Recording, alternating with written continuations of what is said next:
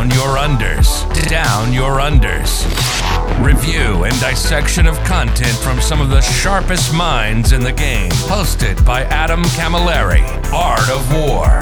Down Under.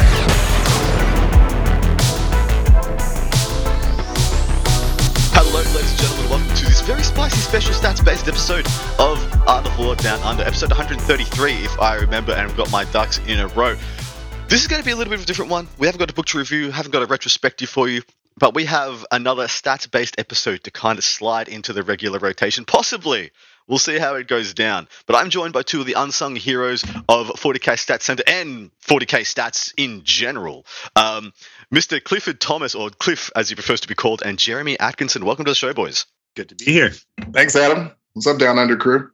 yeah. Uh, so we have a stats episode we do i do like you know quarterly pretty much with peter the falcon where he gives me his best and brightest. But the stats game is changing is evolving and this uh, I, i'm more than anything i wanted to just shine a very as bright a light as possibly can on people who are doing some awesome work pushing game game forward on the information front, on the data front, informing people and p- helping people keep up with the meta and stay informed, which is what I like to do on my show as well. So I felt like this was a natural get together. And also, you are two of the the beautiful brains of the operation, but not so much the voices. You know, that's that's uh, much more Innes and and um, Stats Dad and Tony V. But tell me, whichever one, you, whoever wants to field it, what is Stats Check and why should people care? I'm going to take. I'm going to let Cliff take this one because he is the uh, the more eloquent when it comes to describing what it is that we do. um, so StatCheck, stat-check.com, uh, is a website, content creation resource, data analysis resource, um, collection of things for Warhammer, for Warhammer 40k players uh, who want to be competitively successful. Um, and really, our primary focus is like make life easier for players before they hit the table. And we do that by providing them with really accurate, clean data analysis about the state of the game at any given time, um, the state of their faction at any given time, uh, and what their odds look like into the rest of the meta. Um, and that goes for, you know, highly competitive players like Jeremy. Uh, he's too humble to admit it, but like he's you know, obviously like a 95th percentile plus player. People like Innes, people like Anthony, um, where we're getting like really high level analysis about the game, faction, gameplay, phase by phase interaction, stuff like that. Uh, all the way down to like, you know, dad hammer players like me who like maybe get a game in once a month, but also like want to be good mm. um, when they do get the chance to hit the table uh, and yeah. not get caught out. So it, it's it's really about people wanting to be informed about the game that they play to, and, and get it from the, the best in the biz. Exactly. Yeah, it's it's a really an uh, exciting initiative as well. There's a couple of things you guys do differently to others, but first I'll tell you guys a little bit about what Art of War Down Under is. Should you be joining us for the first time, this is a two-part podcast. First part comes out Tuesday mornings. Second part comes out at the same time, but only uh, made available and only can be found over on Patreon now. You cannot get the second part of this podcast anywhere else, and I'm going to keep having to say this for a couple of months because I keep getting emails like, Adam, where's the other half of the podcast? I'm signed up this, this, this. Um, Patreon, Art of War Down Under, that is the only place to get part two. Part two here is me going to be shooting the shit with these two lads, talking about the future of stats, talking about the direction of the game, what we love about it, what we hate about it, etc., etc., and uh, talking about what the, hopefully the future of a stats-driven uh, information feed will do for competitive 40k and possibly many other games in the future. Where can people find your stuff, guys? I know Cliff just said it, but please uh, reiterate what is and where can people find Stats Check, Stats Center? Sorry, Stats Check. I'm going to say that too many times on this show. Stats, Stats Check. It's all good. We're, we're, we are flattered to be confused with Stat Center. We we are we are very much in the shadow of uh, of them uh, and the work that they did to kind of kick all this off. But yeah, so uh, listeners can find the uh, the website that we're going to be talking about in length uh, at stat-check.com. Uh, you can find the podcast that and actually we have like three shows on the podcast now um, but you can find them wherever uh, on any of your podcast feeds under Stat Check. Uh, and if you want to watch any of our shows live, you can check them out at youtube.com slash statcheck. Beautiful. Uh, all right, so Jeremy, why should people care about what you're doing? I mean, if you're a competitive player, the last thing you want to do is walk is uh, put together a list, walk up to the table, uh, and then realize that you have no chance of going any better than two and four because you didn't look at what was dominant in the meta. Mm-hmm. Um, and, and, how do you guys? Uh, how do people engage with your content to learn that? Like, did, did, is this all synced up together so in some beautiful fashion or something? Le- very leading question. Yes, very leading question. Uh, Cliff is the genius behind uh, what we're calling the metadata dashboard. Uh, so this started up about 10 months ago, I think now. Uh, I had been collecting stats for uh, our precursor podcast. Um, and uh, we wanted to basically find a way of presenting all of this data to the community at large, but do it in an innovative and kind of visually pleasing way. And so Cliff took it, took it upon himself to put everything into uh, what's known as Tableau, uh, which is a data visualization tool, uh, and has created this very beautiful uh, set of imagery that allows you to look at not only what is being what is doing well in the meta, but also what is being played frequently in the meta. Mm. So the main screen when you look when you first load into it um, is uh, a page that shows you the faction win rates against the number of games played. So you can look and see, yep. okay, yeah, Harlequins are winning 60% of their games, but they're playing like mm. 100 games a week.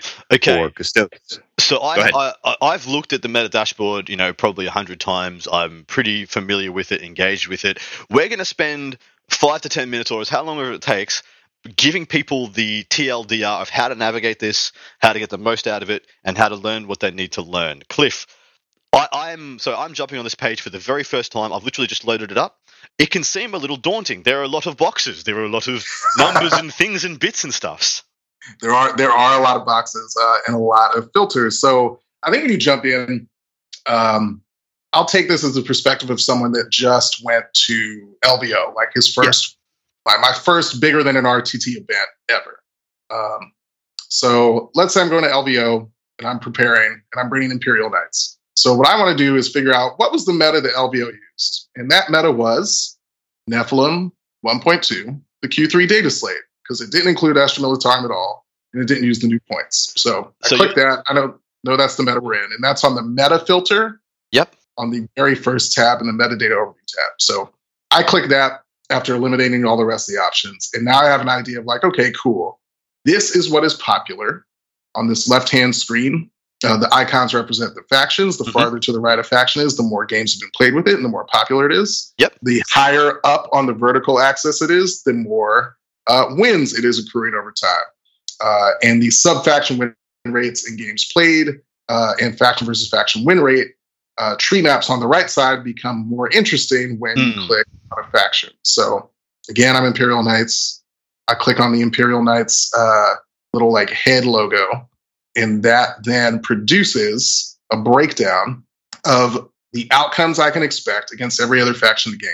So I'm playing Imperial Knights in the Nephilim 1.2 1.2 meta using the Q3 data slate. Mm-hmm. I see that Freeblade Lances have a 53% overall win rate. I see that House Taranis has a 45%. I see that House Ravens got a 44, yep.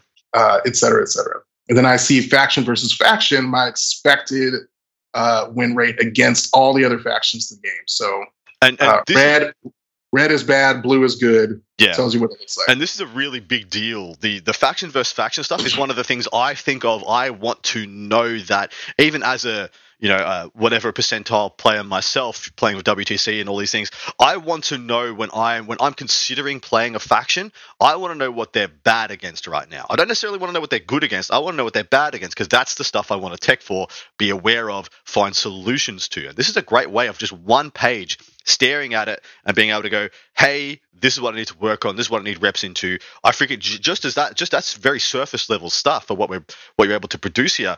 But man, like it is a phenomenal thing you have created. Sorry, keep going. All right, so like that gives you the basic rundown. There's more in there, but we're going to leave it for now. Uh, the, the quick rundown on the filters up here. We use something called Player GT Plus Experience as a yep. series of options. That means how many times in our data set uh, you have attended an event that is at least 25 players large and ran for at least five rounds. Yeah. So in our category is newcomers and people that have only been to one, experienced players have been to two to three, and veteran players have been to at least four of those events over the last year. Um, and if you, you can pick one of those depending on your current level of experience, it'll drill down to give you outcomes for people with mm. the hmm. same level of experience.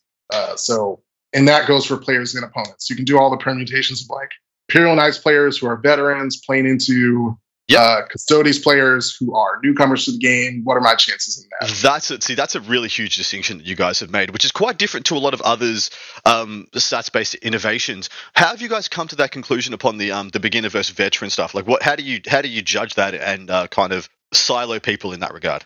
Well, we, Jeremy, you can like jump in here as well because I think we did a lot of talking behind the scenes about like how to break out those designations. Um, it really came down to realizing that folks who had attended at least four events had roughly similar aggregate win rates between like four and like 17. Uh, yep. yeah, yeah, there are some people out there that are hitting like 16, 17 uh, events in the last year. Um, Mania. And so that that appeared to be the cutoff for like a pretty marked jump in performance mm-hmm. uh, across the board for all factions. So yeah. that, go, Jeremy. That was exactly what we did. Was so it started earlier on uh, when we were about six months into collecting data. So this would have been probably about August of last year, where we wanted to really start distinguishing people who played in the occasional GT or, you know, not on a regular basis. Uh, from those that were grinding out every single GT that they could possibly go to, traveling all over the world, um, hitting up, you know, 8, 10, 12 events, and finding that break point from, okay, where is you know you have the person who has gone to one event in the last six months. And then you compare them to someone who has gone to two to three and then someone who's gone to four or more. Hmm. and we found that there were three very distinct groupings of people in terms of overall performance uh, now that we've been collecting data for a full 12 months we're probably we might we might edit that a little bit might look at how many in the last year you've been to. Mm-hmm. uh, because you know eventually as we as as the data grows it'll be oh you have you now have six entries in our data set but four were last year two are this year. Yeah. You're not going to that many but you are going to more than the average player.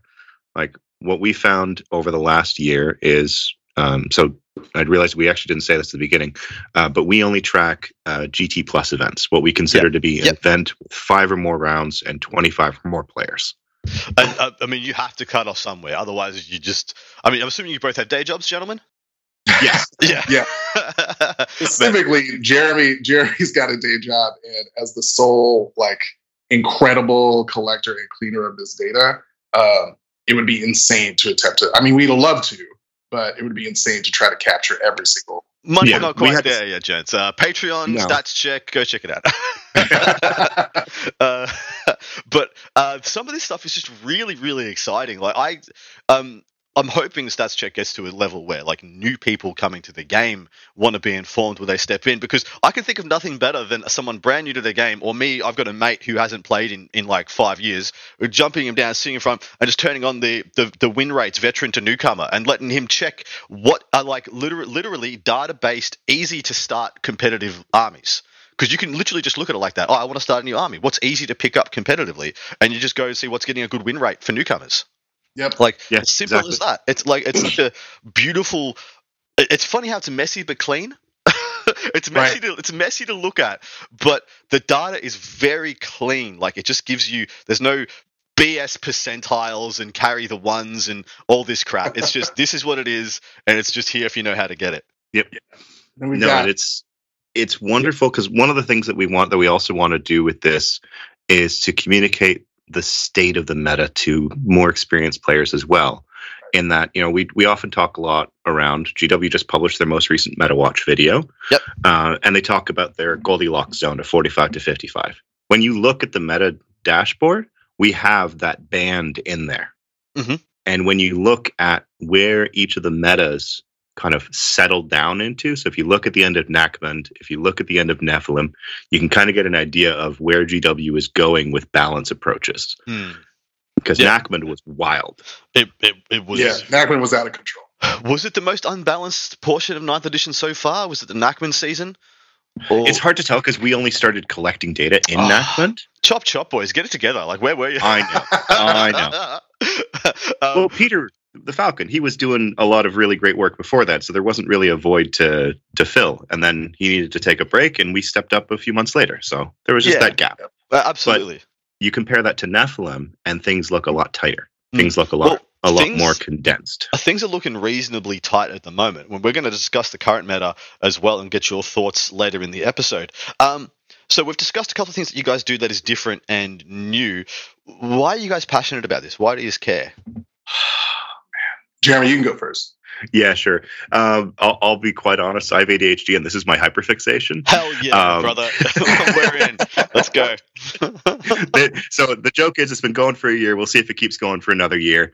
Um, but no. Um, so this actually uh, derived itself from. So I'm um, I'm I work with uh, the WTC team for Team Canada. Yep. Um, and it started with me wanting to have a good set of data for us to do pairing predictions with, mm. or to at the very least inform pairing predictions when players aren't familiar with a matchup. So this data collection was was was was kind of born out of that. Um, at first, it was I was helping out uh, a couple friends, uh, yep. Cliff, Nathan, and Anthony on Fight Club on the Best Tabletop Network. Uh, and then it evolved into, hey, this is actually really useful for WTC. Hmm. And then as time went on, I eventually was selected to be the coach for Team Canada for 2022. Congratulations! And put all of that data into into our into our pairing setups, and it was like, here's where we can go, and here's you know some people are a little out to lunch. Let's let's let's bring their pairings more in line with what the the general performance is looking like. Uh, and so that really did help inform us and you know led Canada to its best finish that we've ever had. We finished ninth at the last WTC. Dude, um, congratulations! And you know I can expect the envelope to be pushed again uh, in the coming 12 months, which is exciting. Which is our goal, and so I, I I'm coaching the team once again this year, and it's it's very much motivated from the same perspective. I want I want this data to be out there. I want people to be making informed decisions about what armies they're running, mm-hmm. what they can expect to do at events. But I also want teams to be better informed uh, when it comes to doing their pairings and building their armies out. Now, there's uncertainty about what this WTC is going to look like, so it might not end up being use, used. But last year we had a good two months of Nephilim data going into the WTC. Yes, which was a huge deal um, having that much. And of course, Jeremy's referring to the fact that WTC has been all but confirmed to be playing the new edition if it is out. So if the edition is out, they're going to play it, and so a lot of the data is going to be it's a bit of a it's going to be a bit of a mad scramble, which we'll probably be covering a lot of that scramble on this on this show. Um, Cliff, where does your passion lie for this, and how did you get into this gig? Yeah, so my mine's sort of like twofold. Like I default to anything that I'm passionately involved in. I want to be a part of improving for the better. Mm. Yep. Um, like my day job is like policy and legislative advocacy. So I'm big into like systems improvement for the good of all. And it was pretty clear early on when I re-entered 40k in eighth edition. It was like, man, there's like a big time hot take culture um, mm-hmm. that that is missing a lot of nuance that really should be here in the form of data. And like I think that you know the Falcon in Val through 40k Stat Center like really delivered the goods there and started that off. And then when when that when 40k stat centers were like suspended, it was like, oh man, like we're missing the facts. It's all hot takes mm. again. Mm-hmm. This is rough. Um, and then you know, like connected with the crew, Jeremy, Nathan, Anthony, Itis, um, behind the scenes during our first podcast iteration, and like saw a gap. I also like am obsessed with data visualization and making information accessible. Um, awesome. Because I ultimately want like fewer games of 40k. I want to fewer games of 40k to be lost before gameplay actually begins. That's right. That's so, a like, right initiative right there. I, I just that. I just want people to be able to play the game and like win or lose based on how they played the game, and less so based on like what faction they took, what list they built, what their interaction was, what table they were on, like what their level of experience was, like all of that stuff. I just want the gameplay to really play out.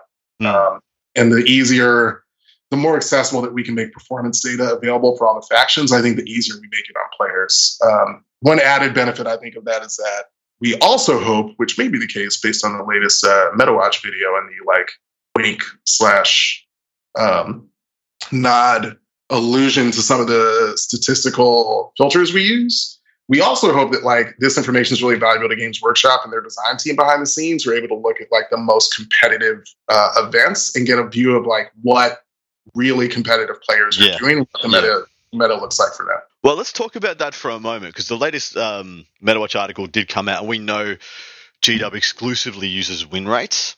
Uh, we're going to unpack that a little bit more in part two uh, because I think I have a couple of Patreon questions to that end. Um, but tell me about the pros and cons of, of using that data set, of just using win rates. Oh, man. Um, so we, it's odd because win rates are so prominent in our data.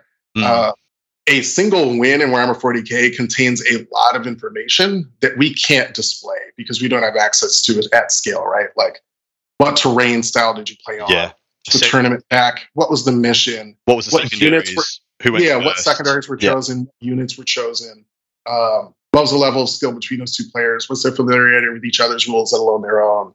There's like all of that contained in it. Um, so we we assume that in a large enough data set, a bunch of that stuff sort of washes out to be roughly equivalent with a large enough aggregation. Uh, the problem is that at like smaller sample sizes, like if you're looking at like 30 games, mm. a win rate's not really a reliable indicator of what a faction's given level of performance is at that time. If yep. you're looking at like 300 plus games, I think you can much more confidently talk about a faction, what its problems are, what its potential problems are, what its matchups look like, etc but yeah, it's just it's really hard to get into any really specific level of nuance using win rates alone. But they do have really good good aggregated information about the game at high enough scale. Jeremy, what are your thoughts? So I, I agree with that. Win rates tell one part of the story, and it's it's a part that gets a lot of focus. People really will look at, oh my my faction has a forty one percent win rate. It's not very good. Uh, one of the things that we talk about on the show, and something that we've been kind of reticent, but we need to add to our visualizations at some point is things like overrepresentation and placings. Yep. So the the present the the idea the, the principle behind overrepresentation is if you have 10% of the marine meta, they should make up 10% of your podium finishes. If they're making up 20% of your podium finishes, something's off. Yeah. And that usually correlates fairly well with win rates, but there have been times when it's been divorced. Like a really good example of that was during Nephilim. Custodes were maintaining a very consistent 49 to 51% win rate through that entire season. But could not win events. But they won, I think, one event yeah. all Nephilim. Yeah.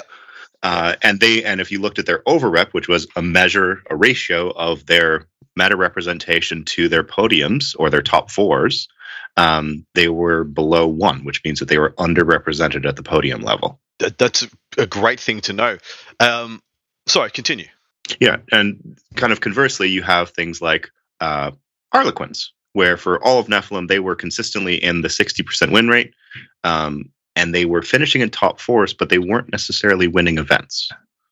And, and how- one of the things that we saw behind that was because they lost hard to things like Tyranids.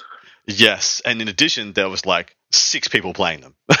Correct. So you had very few of them, and they would get gate kept on that round five or round six of an event and be like, "Well, I guess I'm finishing fourth. But see, that's that's phenomenal information to have. So you know you have a super jacked, awesome, um, awesomely powerful and strong player base with a great faction who's just mm-hmm. has a freaking ceiling. Um, as long as this other player maintains their position, and hopefully that can be information that can be interpreted, you know, by the powers that be to hit things appropriately, you know, like rather than yeah, because like you look at the win rate for Harlequins and you'd be like, this is a busted faction, but the, if you look at the, the what that translates to, that translates to them being fundamentally unable to win a major because of the over representation of nits at the time. Correct. Right. Yeah. So what would that what would that if, if you were to take that train of thought then, if you were G Dub, how would you balance that? Would you hit Harlequins too? Uh, and how and what what changes would you have made? I think that's an interesting discussion. Oh, oh boy. uh, yeah, we spent a lot of time ranting about this in the background. Jeremy, I, you can start. i know. I think I was privy to some of it. um, so what would what changes would I have made? So that's the interesting thing is that like both Harlequins and Tyranids were hovering eh, for Nephilim. We're hovering around that sixty percent win rate mm. position, uh, but Tyranids were converting a lot more into wins than Harlequins were. So Harlequins were overrepresented in the top fours, but they weren't overrepresented as much in event wins, whereas Tyranids were overrepresented in both. And so, like I said, that trend that that was largely correlated by the fact that Tyranids just had a pretty good matchup into Harlequins. Um, when it comes to what changes it would have made, um, you know, I'm I'm looking at the data right now that we have for Omen so far, mm. and I don't necessarily disagree with the changes that they did to Harlequins based on the early results that we're seeing. Mm. Right. I do disagree with the changes that they made to Tyranids based on the results that we've seen. well, they've been abandoned. So they have been, it's, but they're still being played at twice the rate, or almost three times the rate of Harlequins. Which is not hard to. That's just like I mean, uh, yeah, that Har- Harlequins that is, are like that is three percent of the meta, but in reality, that's like twelve dudes playing a faction rather yeah. than six. but you know, I get what you mean. Like the, the the data set's so much more um, robust for Correct. for Tyranids, so you can make a much more accurate decisions. I do fundamentally think Tyranids got overhandled. Um, but J Dub was at a loss. Like they had tried to like they had done multiple changes. They had tried to inch grab and like balance them adequately along the same lines they had many other pa- powerful factions. Um, possibly only Custodes, I would have said, copped a, a harder one time nerf. Yeah, uh, yeah, a one time hit because there was no small management of Custodes to try and bring them down. They were literally just baby with the bathwater out, out the 10th story window. It was like take away everything that was good for them at the time. Um, yeah. Tyranids, they really tried to manage them for like six to nine months. They really tried mm-hmm. it. Then they just decided to take him out the back of the shed. But um, this current data set you have, let's talk about it. How many games do you guys have logged for, for Arks at the moment? Uh, for Arks, give me one second. Uh, it's oh, actually a little bit. Oh, do you have the total still in there? No, you don't have the total in the in there. Um, Oh, I one do. of the challenges with me. Yeah, you have you have the total, so you can get yeah, that. One yeah. of my challenges is that in my data set, it's split between two files because right. some Arks events were starting to be played before LVO. Yep. And I I like having a, a closure to a season and to a data file. Uh, because if not, they get really unwieldy. Towards December, January of this past year, our Excel file would crash each other's computers. uh, so I've reset it. So for for the last two weeks, which has been since LVO essentially. Uh, I've got, oh, I think it's like 2,000 games. Not yeah. bad, not bad at all. And for the for the purposes of the dashboard, we count each game, like each individual game of 40k is two players playing a game, so it's like two instances of a yep. game played. Yep. Yeah. Uh, so I have I have 3,600 entries in here. Yeah. Uh, but that's that's 1,800 actual games being played. Yeah. Right. Right. And there were a few there were a few Arks games played before LVO by some random uh, events that chose to adapt the Arks rules without some of the other stuff, and that's we got like sixty. Yeah, one of those games. One of those random events being uprising yeah. Adelaide. Yeah, yeah, yeah. it just happened. Yeah, that, I was there. uh, and yes, um, I had the same opinion. I was just like, why? Why are we doing this? Oh, yeah. Anyway, um, so, what are your impressions of the current game at the moment? Let's get your your your boys' insight.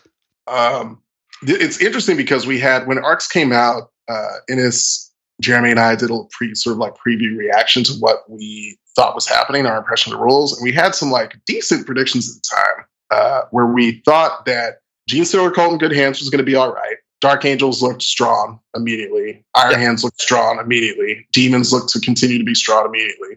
Um, and then we had two sort of like misses, um, really three if you count the potential for Grey Knights. Uh, we thought that Astra Militarum was going to do a lot better out the gate. Mm. I think that might be explained by the lack of models in hands because we know a lot of events were not allowing proxies at the time, and some of the most powerful stuff just wasn't well, able to yeah. be bought yet. Yeah, Lord Solar and you know possibly yeah. the Bombast, possibly Creed, possibly the Dorns. I get it. Yeah, just hadn't dropped yet, and I think because we missed Custodes a bit.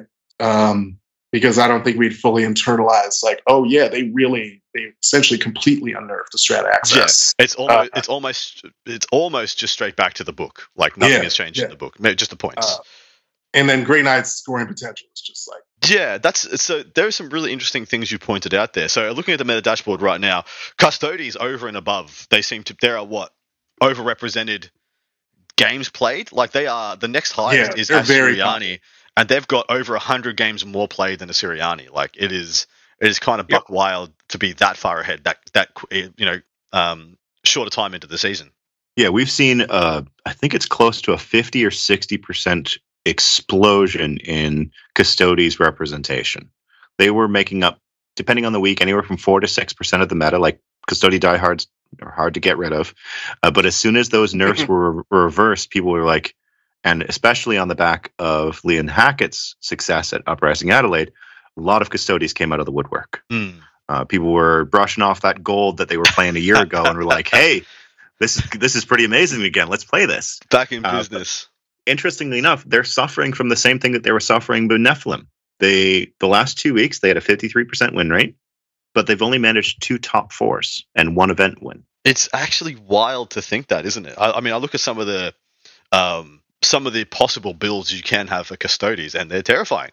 I mean, I was going to play uh, a list uh, at a Stuttle Scrub that had triple Caladius, triple units of Venatari, and I was like, I think I'm dead if I don't. If I go second, I think I'm just dead. Like screwed. Um, yeah.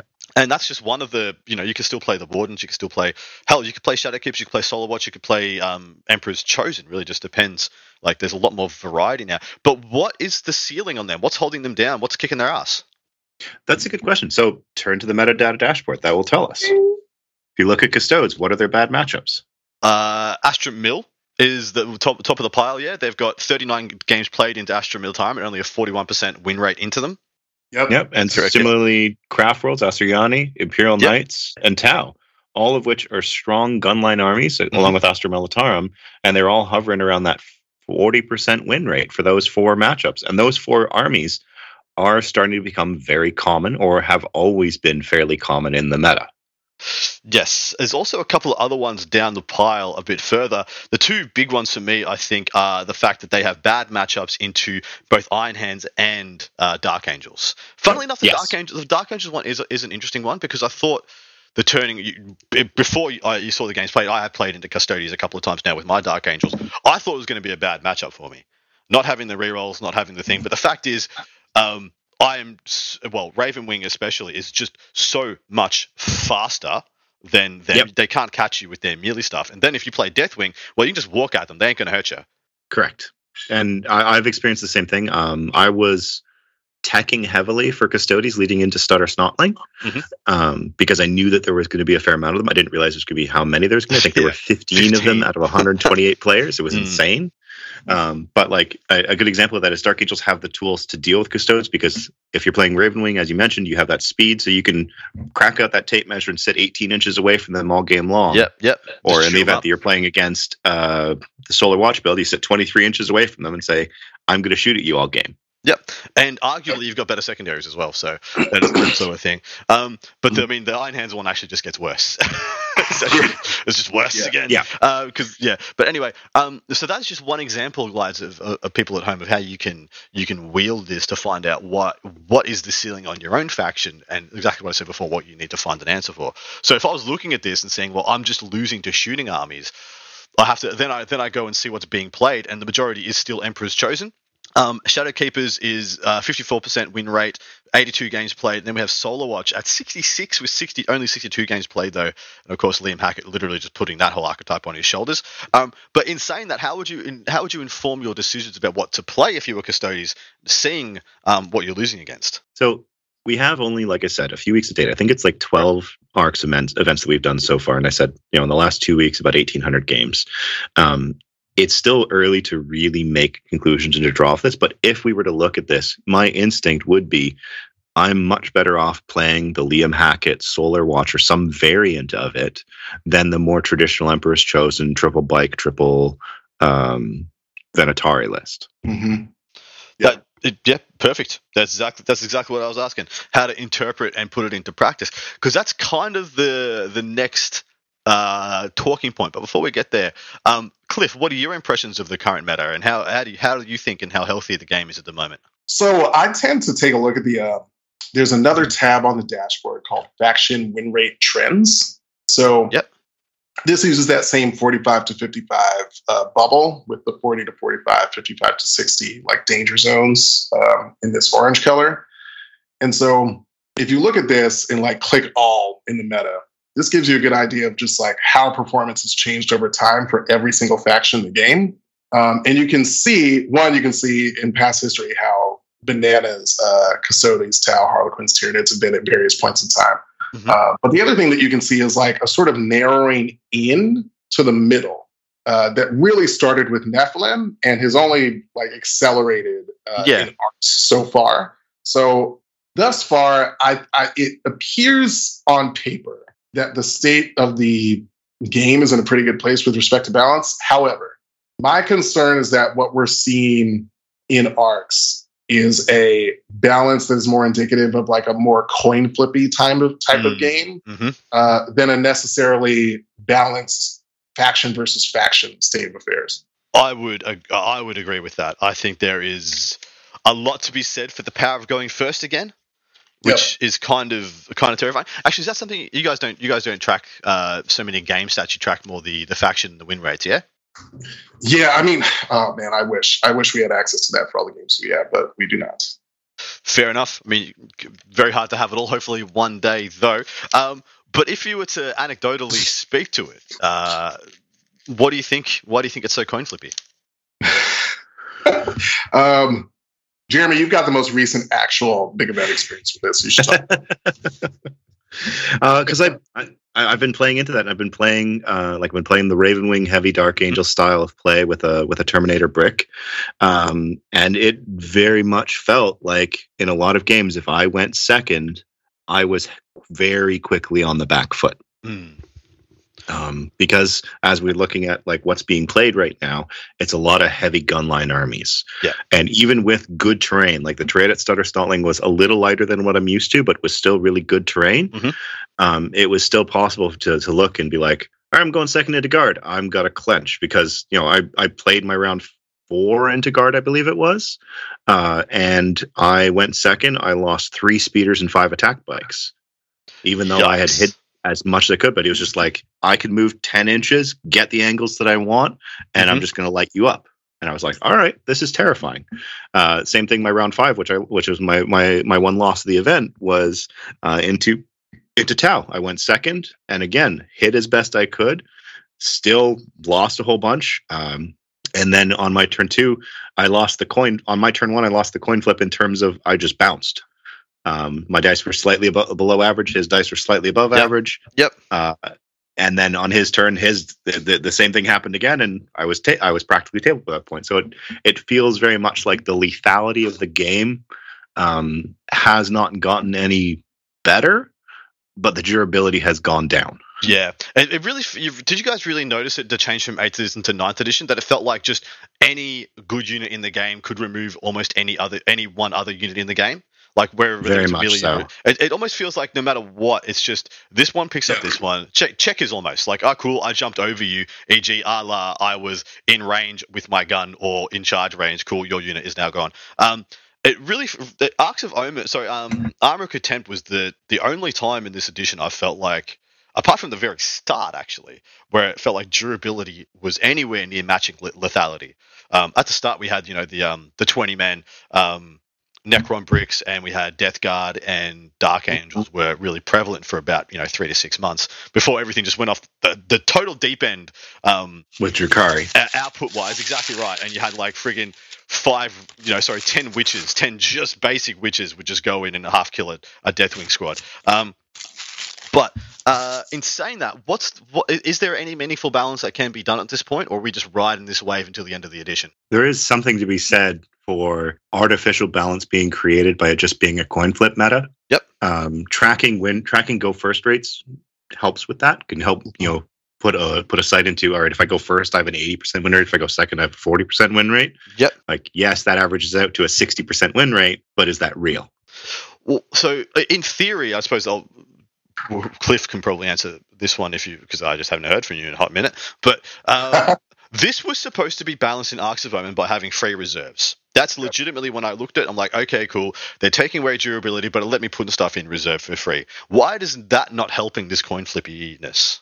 Well, I think because choosing which unit to put in strategic reserve and then having a plan for what it does when it comes in is actually like a more sophisticated decision than one might think mm-hmm. uh, because it involves like that that affects what unit choices you're making what they're equipped with um, how you're deploying from the get-go to make sure that you've got the ability to combine fire both yep. from what you're throwing throwing in from reserves and what you've already got on the table. So in theory, with like a practice player, yeah, I think it's really advantageous and helps to offset some of the alpha strike capability from your opponent. Mm-hmm. However, um, in practice, like we're not all such sophisticated thinkers about the game. Um, and like a lot of times you might just end up putting yourself out of position in exchange for like a single unit target or you know, otherwise miscalculating where a given unit needs to be on the table when it comes in from reserve. So um, yeah. I, I, see the intent, but like the practical outcome is is a little more a little more challenging. Well, spot on. The the practical outcome is if, if you split your army, you've split your army, and that just means there's a lot less army for them to have to worry about for possibly two turns if they go first. Um, right. And so you know you just get pressured, you get marginalized, you get pushed into a corner. Yeah, so much easier to nuke primary, and by nuke primary I mean denying primary and and it's still if you are if you are walking on a table edge, your opponent still gets a lot of control about whether you're able to show up, which is kind of Correct. terrifying. Um, right. Anything to add on that point, Jeremy? Yeah. So the other thing to consider is that it also allows the killiest units in the game that may not be necessarily very durable to hide. To, hmm. to basically say, look, I'm going to start two units of devastators and two units for eradicators off the board. yep you now have to screen them and they have a 24 inch range when they come on the table you now have to screen and consider all of those possible angles that they're going to come in from on mm-hmm. my turn 2 mm-hmm. and if i went first i have the advantage of you have one turn to block me well this is what i was about to say the the other side of this argument is people thinking oh cool i can be safe from alpha strikes but if you go first, your beta strike just got so much better yeah. because there's yep. no way your six inch moving, five inch moving eradicators, devs, other a la equivalent units were going to make it to a premium angle in one turn. Right. But then turn two, they just rock up, looking at your opponent's best stuff, annihilate them.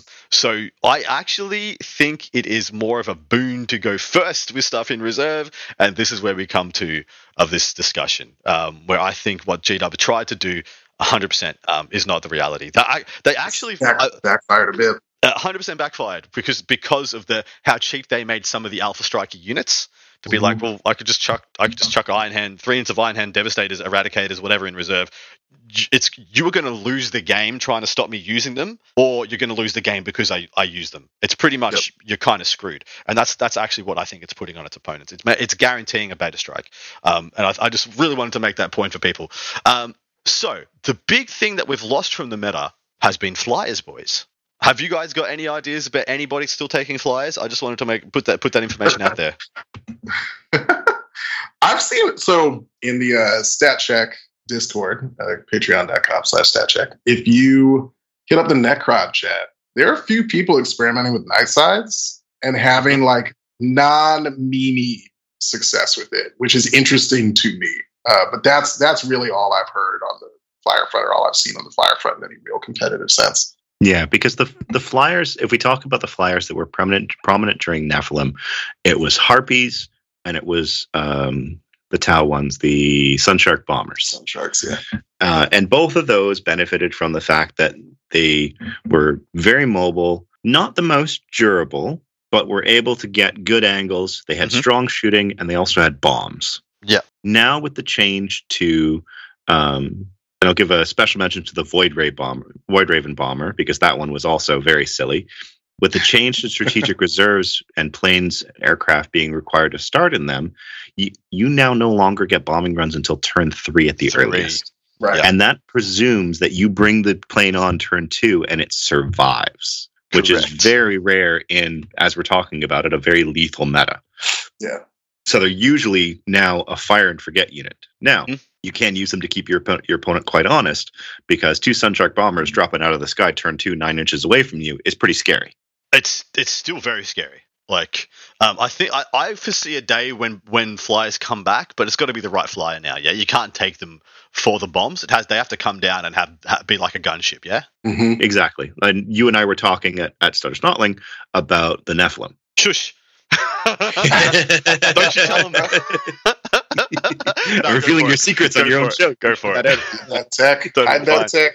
totally fine, mate. Go. Yeah, uh, because it is a perfect example of hey, it's not that expensive. So you do if you do only get one use out of it, it's only you know it's comparable to another like unit for the amount of shots because it comes down with 18 heavy bolters essentially.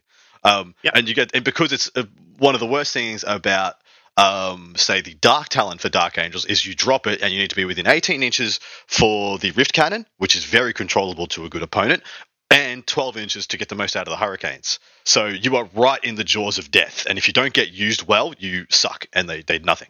Plus, it's got a bomb you want to use as well. But the Nephilim can be dropped safely in your deployment zone 36 inches away, fire and fire all its guns. So I think it's a much more palatable choice. But even then, I still think it's a fringe option, maybe to be pulled out at the right meta at the right time. Mm-hmm.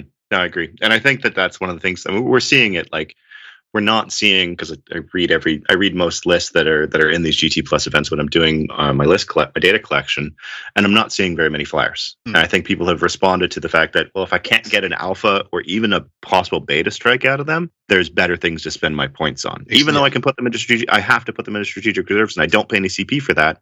It's just a. Eh. Yeah, is it, is is it worth it? Is it even worth it? Oh, I I, I totally agree.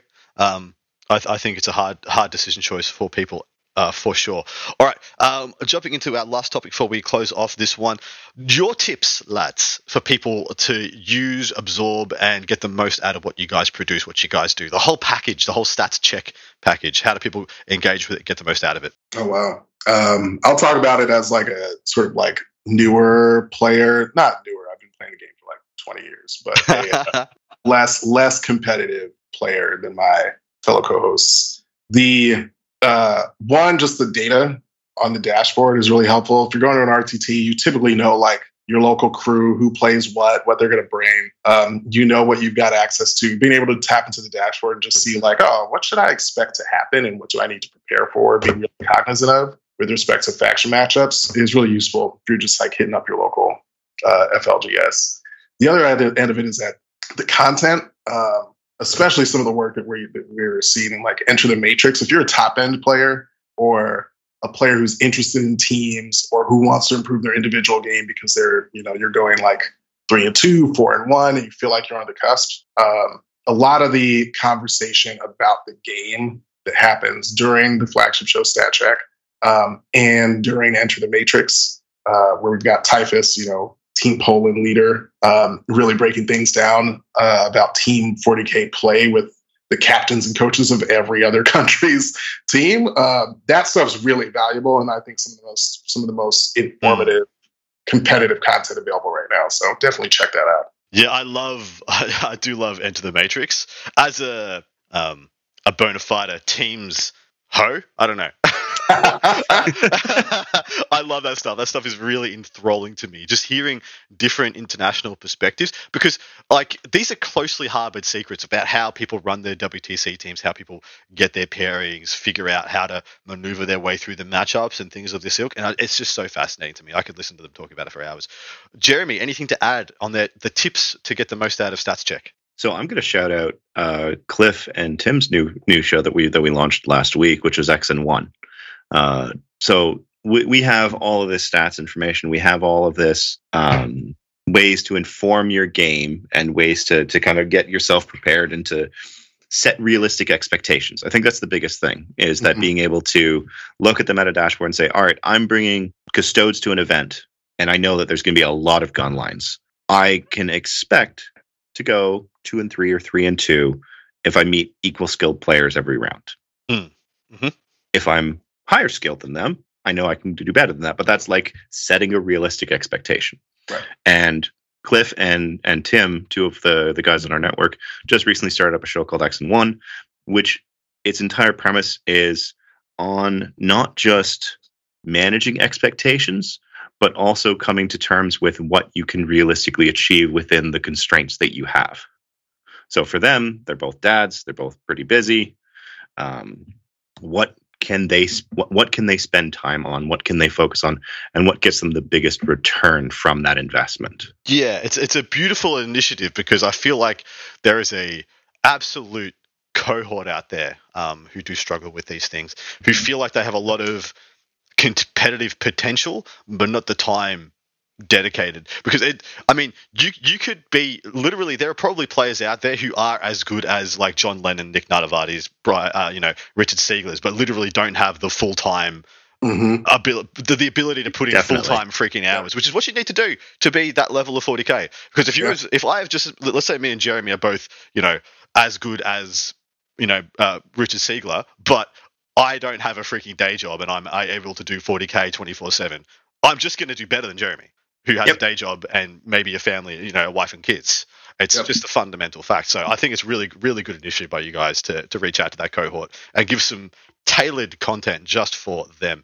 Um, anything else you'd like to mention or spruik about Stats Check before we sign off?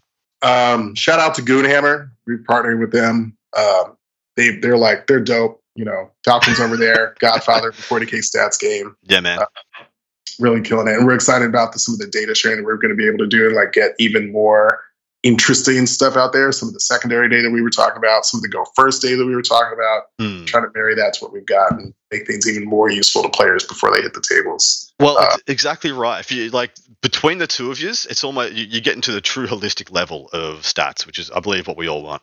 Yep, hundred percent. All right, lads, on that note, we will tune this one out. We'll jump over, answer a bunch of listener questions over in part two, talk some crap. I know you're both very, like, lovely guys, but for the cold open, I'm going to ask you to talk some shit. Man, I live for this. I live for these. You're going to call someone out. I don't know who it is. You're going to talk some smack about someone else. Could be from Stats Check. Could be from anything. Could be me. Let's find out. Tune, come over and join us, guys, and please support Stats Check in all that they do. Stats Check over on Patreon. Hey, I'm a Patreon. I dragged my feet on it, but I'm in. I'm in, baby. Can't get rid of me now. yeah, we appreciate the support, Adam. Yeah, you can be too. You should be too, and you also should be part of mine as well. That's it. I'll, I'll leave it there. Have a great night, boys. See you on the other side. Cheers. Thank you for listening to Art of War Down Under, a content review podcast for Warhammer 40k hosted by Adam Camilleri, produced by Seamus Ronan. Enjoyed the show? Want your lists reviewed and the content you heard put into practice? Sign up to our Patreon and connect with us online or on Facebook. Just search for Art of War Down Under. Signing out from tomorrow.